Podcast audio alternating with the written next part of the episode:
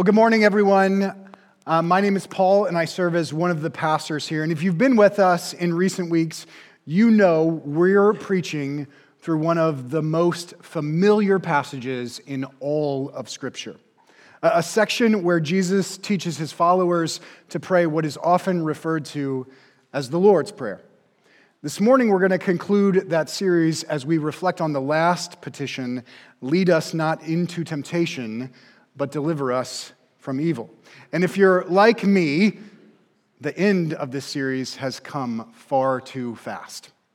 I have enjoyed spending time reflecting, on the simplicity and the depth of how Jesus taught his followers to pray. I've enjoyed practicing and reflecting on the language of the Lord's Prayer in our gospel community gatherings. And so I think I speak for Pastor Chris and myself when I say we want any momentum that has been captured during this season to continue in the weeks and months to come.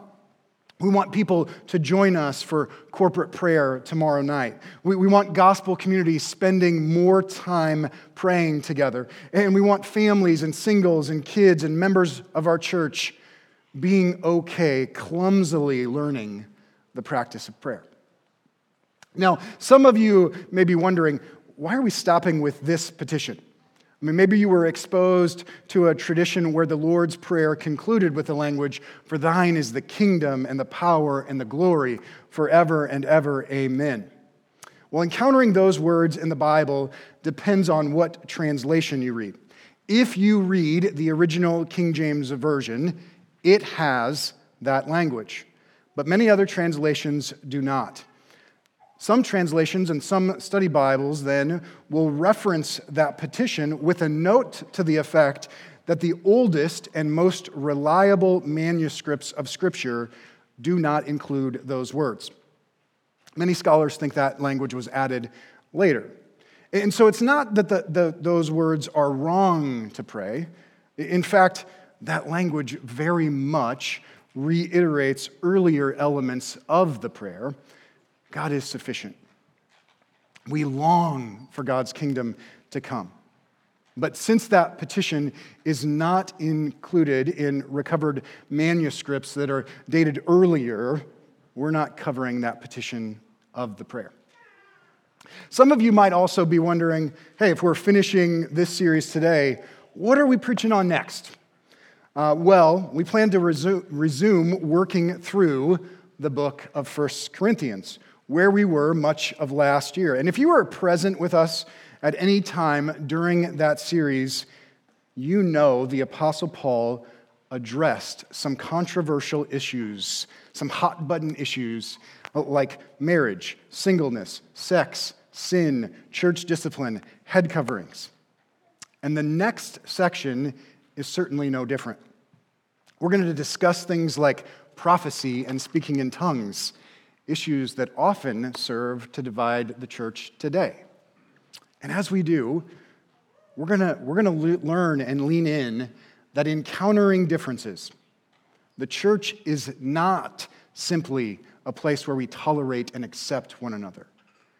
A church flourishes as we depend on one another in the presence of having a diversity of perspectives and gifts and experiences given to us by our God so join us for that series beginning next Sunday.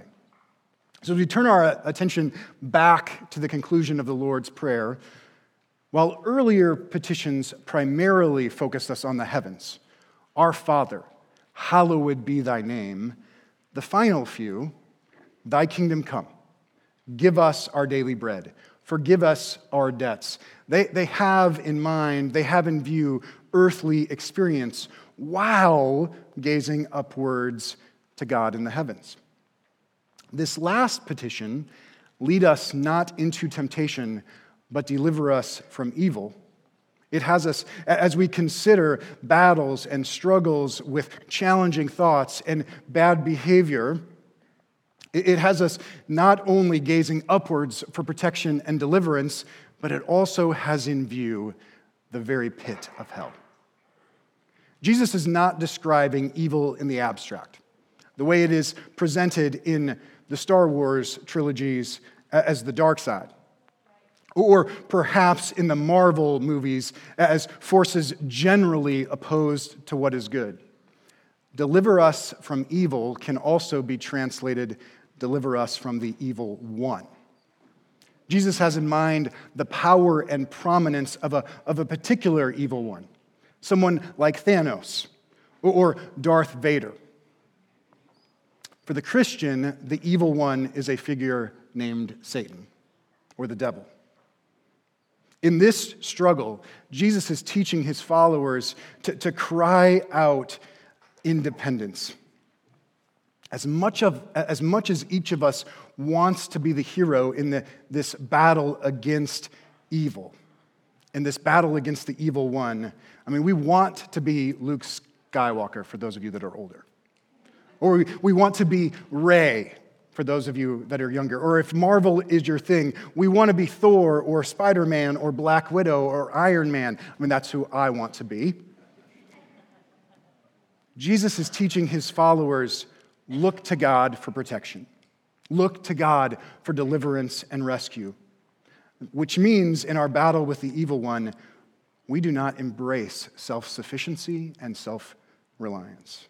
God is the hero.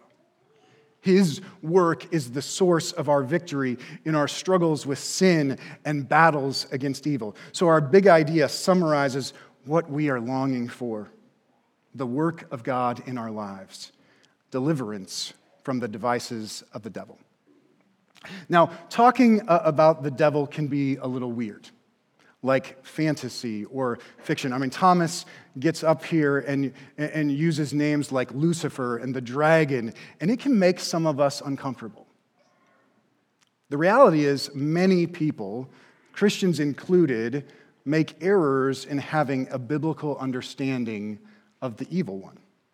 I think back to watching Saturday Night Live. There was an actor named Dana Carvey who played a character called the Church Lady in a skit called Church Chat. Some of you know what I'm talking about.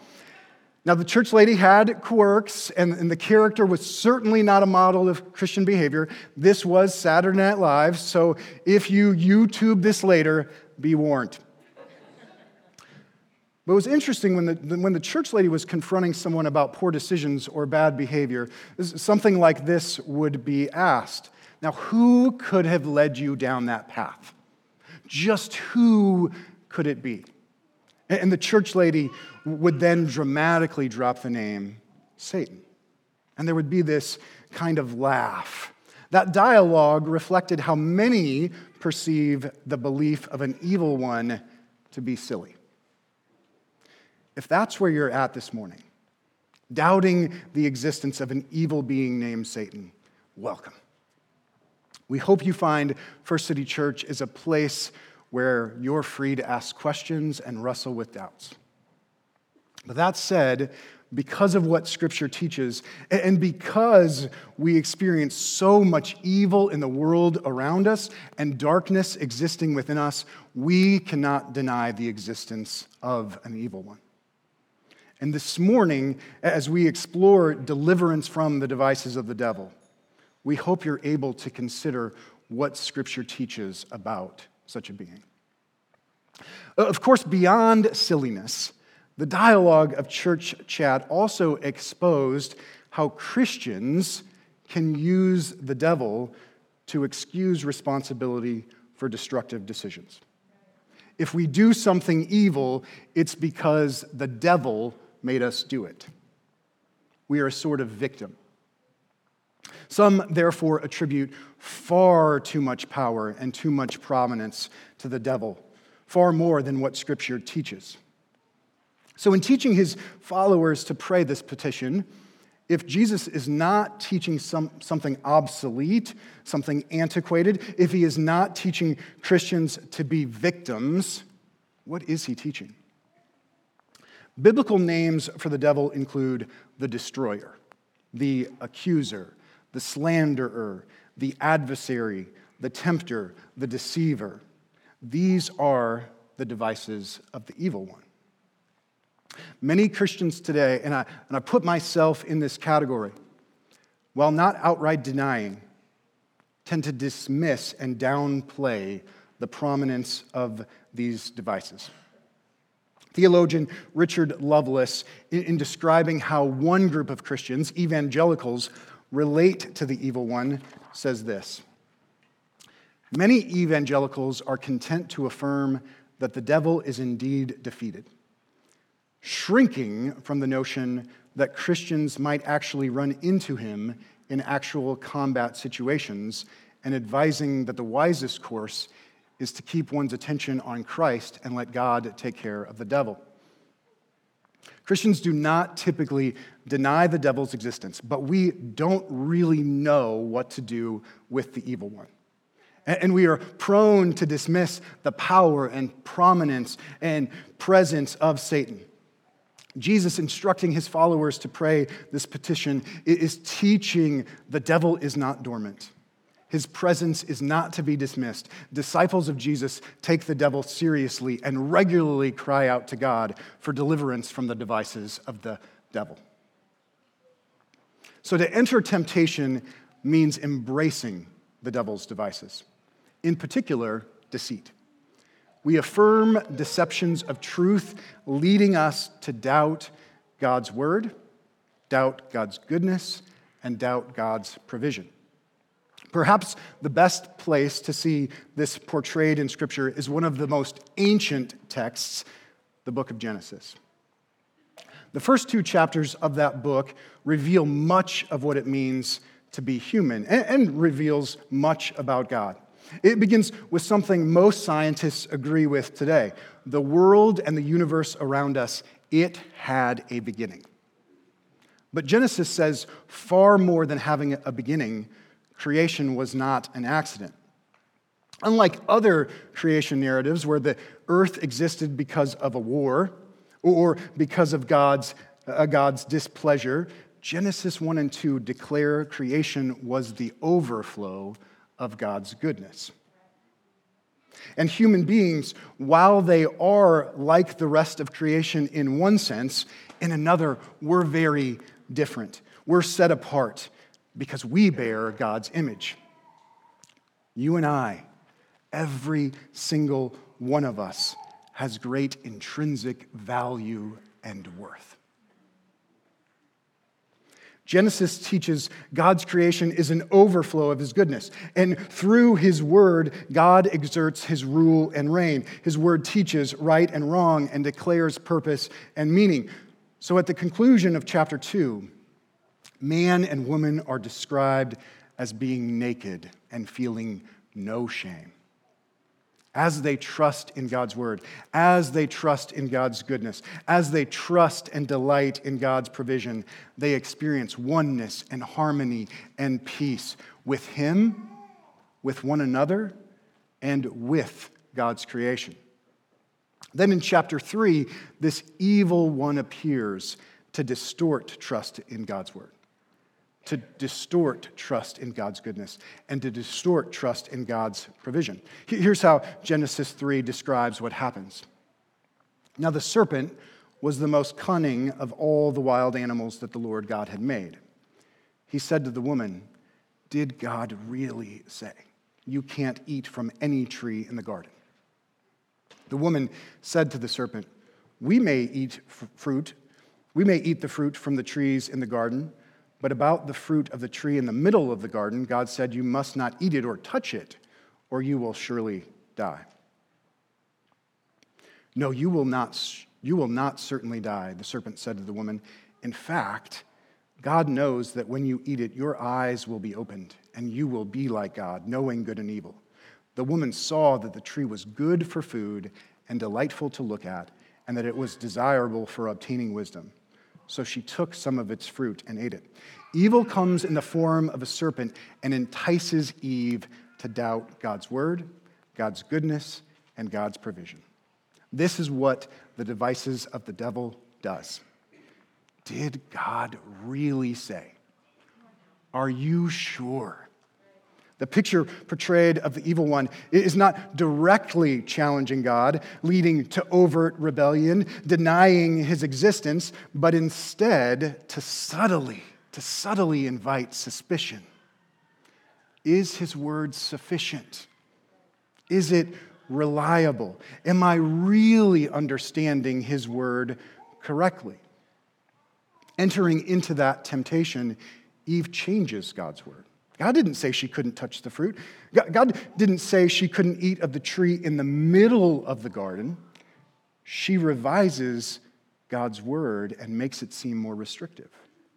She shifts the meaning of God's word as she encounters the devices of the devil. Doubting God's word then leads to doubting God's goodness and doubting God's provision. She is drawn to focus on what she doesn't have. There are all sorts of things God has given her to delight in. Evil focuses on what is beyond that. God is not giving you enough. God is withholding from you. What He has given you is not sufficient. You need more, and you can have it. This is the device of the devil to doubt the sufficiency of what God has given us and to distrust the goodness of God. When this happens, when we come to doubt God's goodness, when we come to believe He can't be trusted, the invitation is to embrace autonomy, to embrace self reliance, to think of ourselves as not needing God. Scripture reveals entering into a temptation that ultimately leads to sin is certainly not the devil made me do it, but instead is more like forming a partnership with the deceptions of the evil one, resulting in us rejecting the rule and reign of God, to living as though we are God, deciding what is right and deciding what is wrong. In doing so, we embrace what is pleasing to the eye and desirable to our senses. And so Eve takes the forbidden fruit. She enters into temptation and embraces the deception of the evil one. Adam then eats the fruit. He rejects God's word, God's goodness, and God's provision. How he got there is a little different. In God's interaction with Adam after eating the fruit, the text says this in verse 17 And he said to the man, Because you listened to your wife and ate, free, and ate from the tree about which I commanded you, do not eat from it. Adam is held accountable for listening to the voice of Eve. That's how we got there. We can hear that dialogue, right? That person you love She's not listening to God's voice. She rejected his rule and reign. It looks like she is experiencing something good and right. Don't you want that too? Do you really want to experience restraint of something good and something pleasing, of something that will change your life? You should eat that fruit. What you have is not sufficient. God can't be trusted. So rather than listening to the voice of God, Adam listens to the voice of another. He enters into temptation and embraces the deception of the evil one. And for Adam and Eve both, not being delivered from the devices of the evil one leads to destruction and to damage and to death for them and for us. Reflecting on Eve and Adam's experience provokes a question Whose voice are you listening to? Eve listened to the serpent. Adam listened to Eve. Neither listened to God. Are you listening to the voice of God? Or are you listening to the voice of another? In 2005, the National Science Foundation published an article summarizing research on the number of thoughts and type of thoughts a human experiences each day. It's a bit of an objective picture of the type of voices we tend to hear and pay attention to. They found on average that a person experiences 12,000 to 60,000 thoughts per day. When analyzing the trajectory of those thoughts, the types of things people were giving attention to, the, reach, the researchers found that 80% were negative in nature. 80%. Now, of course, all negative thoughts aren't bad. I mean, it's good to be convicted about the seriousness of bad behavior, and that often comes in the form of negative thoughts. Don't do that. That would be a dumb decision. That action hurt and harmed others. Those negative thoughts help us grow in character and maturity. But many negative thoughts are not good.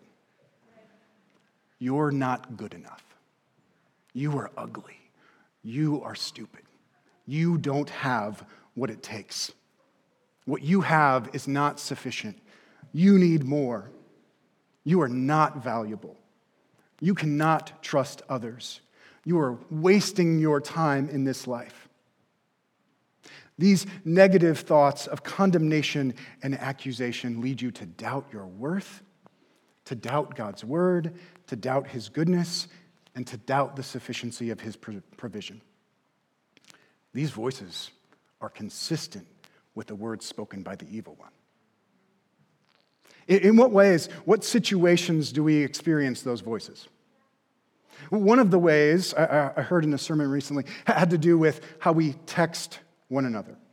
And so, if you know my wife, you know there is one word you are not allowed to text her. When she asks for something, don't respond with the word sure. Okay? She'll text, hey, handsome. That's what she calls me, handsome. Hey, handsome, can you pick up our Walmart order? Sure. She thinks, what does that mean? Sure. Am I forcing you to do it? Fine, I'll do it myself. I'll take care of it because helping me isn't something you want to do.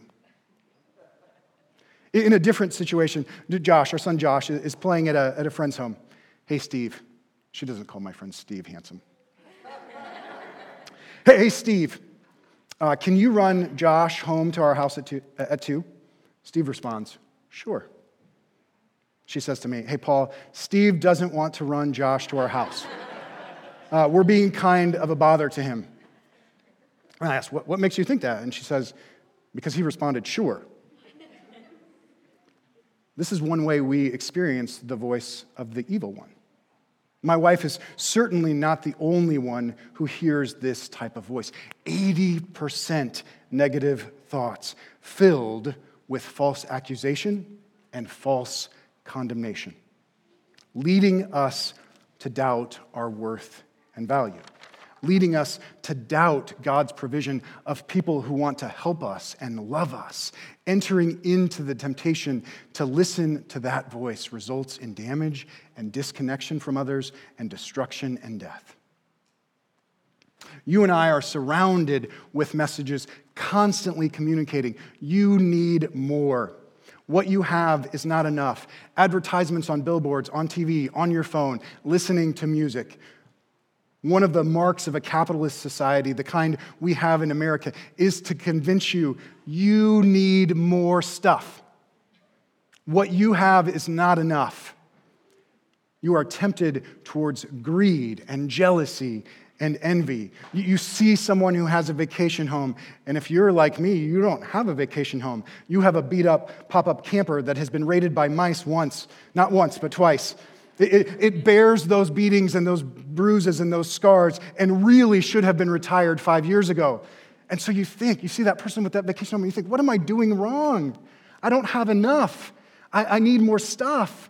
And your friend with the vacation home or maybe the nice camper invites you over to dinner, and you think, I don't want to have dinner with you. I, I just want your stuff. I, I'm, I'm not good enough to be with you. You're way better than me. The voice it, it, you hear, it says, What God has provided for you, it is not sufficient. This is another way we experience the voice uh, of the evil one. We're not being enticed to eat a literal, a literal apple, but figurative apples certainly exist. And one, one that, that we need to point out is romantic relationships. That is a kind of fruit that is so pleasing to our eye. We see the sensual experience of others on Netflix, in movies, on TV. We see how close, intimate connection delivers happiness. And we become discontent with what we have as a single or what we have in our current marriage we are invited to seek more, even if it means rejecting God's word. an invitation to self rule and reign, pursuing that romantic relationship. This is another way we experience the voice of the evil one. Entering into temptation to listen to that voice results in damage and destruction and death. The Greek word for temptation in this petition is peirasmos. And that word could be translated temptation, or it could be translated test. There's a distinct difference between those two. You lose your job, you get a negative performance review, your car breaks down, you have a son or a daughter rejecting and running from the Christian faith. Someone you love is experiencing a season of sorrow and sadness, maybe sickness. So, someone you trust betrays and hurts you deeply. Your prayers are not answered quickly enough or in the ways you expect. An image pops up on your phone or on TV, and you are invited to take a longer look. Someone gives you a glance or a gentle touch, inviting you to experience greater connection. There's an opportunity to indulge a longing for a drink or some substance to silence your sorrows. Such a trial could be a test, or it could be a temptation. We, we often think about a test as a sort of, of an exam, uh, assessing knowledge and skills. A, a test grades how well you do and gives you an A, a B, a C, or D a different way to think about test. What Scripture has in mind is the process of metals becoming purified. A test like that refines. It removes impurities. It, makes something stronger. A trial becomes a test when it is an opportunity for our faith to be strengthened, for impurities to be removed, for our confidence in Christ to grow. A test like that strengthens our trust in God's word, in God's goodness, and our delight in God's provision. On the other hand, a temptation, entering a temptation leads to doubt in God's word, to doubt God's goodness, and to doubt God's provision. Entering into a temptation like Adam and Eve can lead to destruction and damage and death. It can lead us to disconnect and disassociate from others and from God. We are praying not that we wouldn't be tested, but that a trial wouldn't become a temptation leading to distrust. A trial wouldn't be used as a device of the evil one to distort God's word, leading to destruction and death. Listen to Professor Darrell Johnson. What does lead us not into temptation mean? The evil one seeks to turn tests into temptations. Jesus' enemy turns tests into temptations. These are events or experiences in life through which the Father intends to prove and improve our character and faith. But the evil one sneaks in and intends to destroy our character and faith. It is very subtle and unrelenting. What the Father of Jesus means as a test the evil one seeks to turn into a temptation. So I was, I was telling a few of the men at First City Men's Breakfast a few weeks ago, I don't like to reach out for help. I have these thoughts other people won't want to help me. I'm not worth time for others to invest in. I have a hard time trusting other people. I think they'll let me down. I hear and sometimes embrace the voice of the evil one. So, so a couple months ago, I, I reached out to some folks and asked if I could start some type of mentoring relationship. We had a conversation about it, and they said they would initiate follow up. It's weeks later, and that follow up has not yet happened. I reached out to touch base again, and silence. Now, I love these people. I'm sure there is a good explanation, but this moment for me becomes a trial. And this becomes an opportunity to enter into temptation. You're not valuable. You're not worth the investment of others. Paul, haven't you learned? You should not trust others. You should only rely on self. This trial is an opportunity for God's good design to be distorted. praying, Lead me not into temptation, but deliver me from the evil one. I'm, I'm not praying to not experience that trial or that test.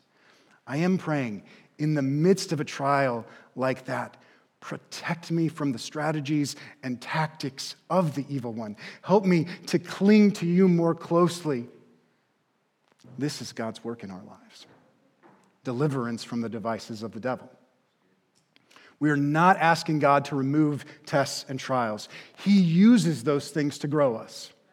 We are asking God to protect us from entering into temptation, to doubting God's word, to doubting God's goodness, and to doubting God's provision, to not being defeated by the devices of the evil one. Jesus is, is teaching his disciples to plead to experience more of God's work in our lives, and that work is this.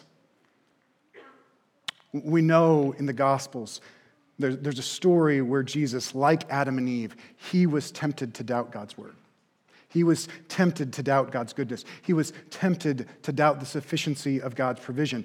But unlike Adam and Eve, Jesus did not enter the temptation, he defeated the tempter. And in approaching his death on the cross, while he was not delivered from experiencing death, he defeated the evil one holding the power of death. Listen to Hebrews chapter 2, verses 14 and 15. Now, since the children have flesh and blood in common, Jesus also shared in these, so that through his death he might destroy the one holding the power of death, that is, the devil, and free those who were held in slavery all their lives by the fear of death. Jesus destroyed the power of the evil one.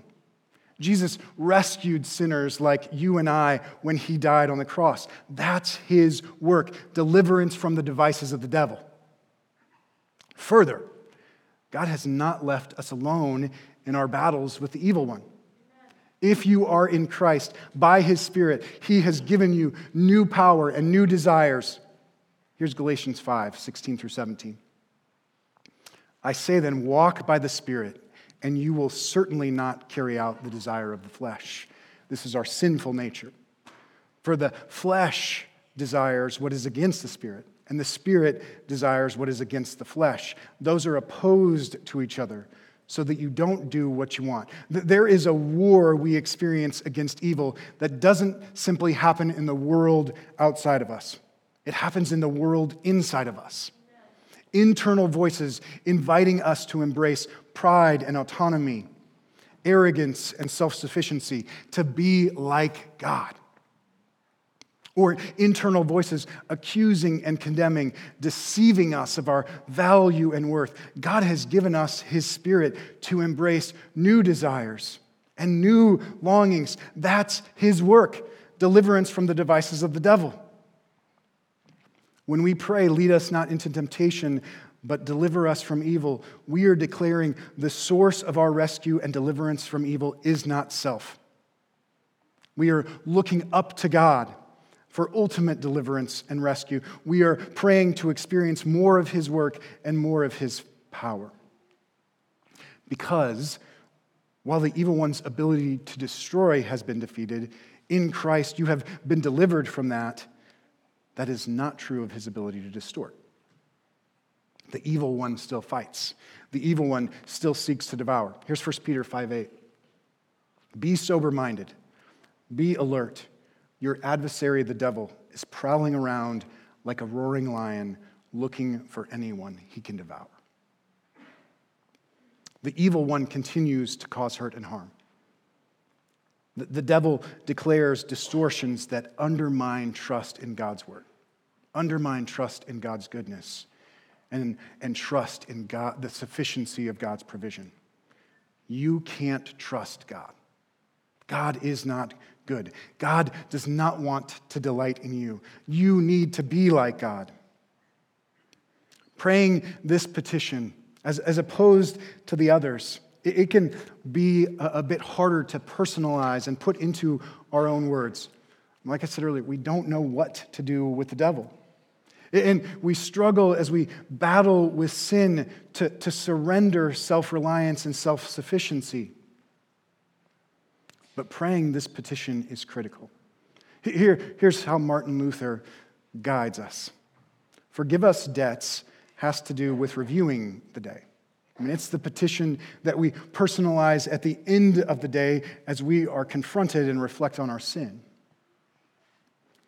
And lead us not into temptation is what we pray at the beginning of the day. It's what we need to pray for knowing the battles we will experience with our thoughts and desires, the battles that will occur as we encounter external voices and images, the trials that will become tests, and the, the trials that are opportunities to enter into temptation. When we pray, lead us not into temptation, deliver us from the evil one, we are not dismissing our responsibility for when we enter into partnership with the deceptions of Satan. But we are affirming we need to look to God for our ultimate deliverance and rescue. We need His protection. As we conclude, I want to I want to speak to two different types of people that may be in the room this morning. First, many of you you would say you know you need deliverance from the devices of the devil. You are confronted with ugly thoughts and challenging voices moments by moment, moment by moment throughout your day. Thoughts you should numb the pain you experience. Thoughts everyone looks down on you. Thoughts your life has little value and no one would really miss you if you were gone. This petition is declaring to you your relationship with God is not rooted in having all your anxieties and all your fears and all your doubts resolved. Your relationship with God is not rooted in your strength nor your perfection. Your relationship with God is rooted in a cry of dependence to the, to the deliverer who delivers his people from the devices of the devil. Which brings me to the second group. There are others of us who tend to embrace the role of hero. We are prone to, to enter into a temptation, to accept an invitation to self sufficiency and self reliance in our struggle with sin. The weight of being the hero it will crush you. That is not your burden to bear. Our ability to rationalize, our ability to strong, to be strong, it will not deliver us. None of us, none of us is so great that we can deliver ourselves.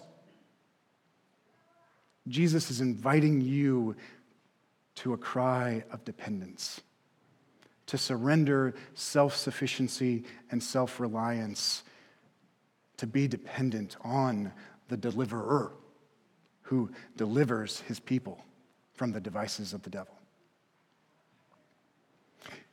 Jesus is not teaching us to plead to never experience trials and tests. Those are what he uses to grow us.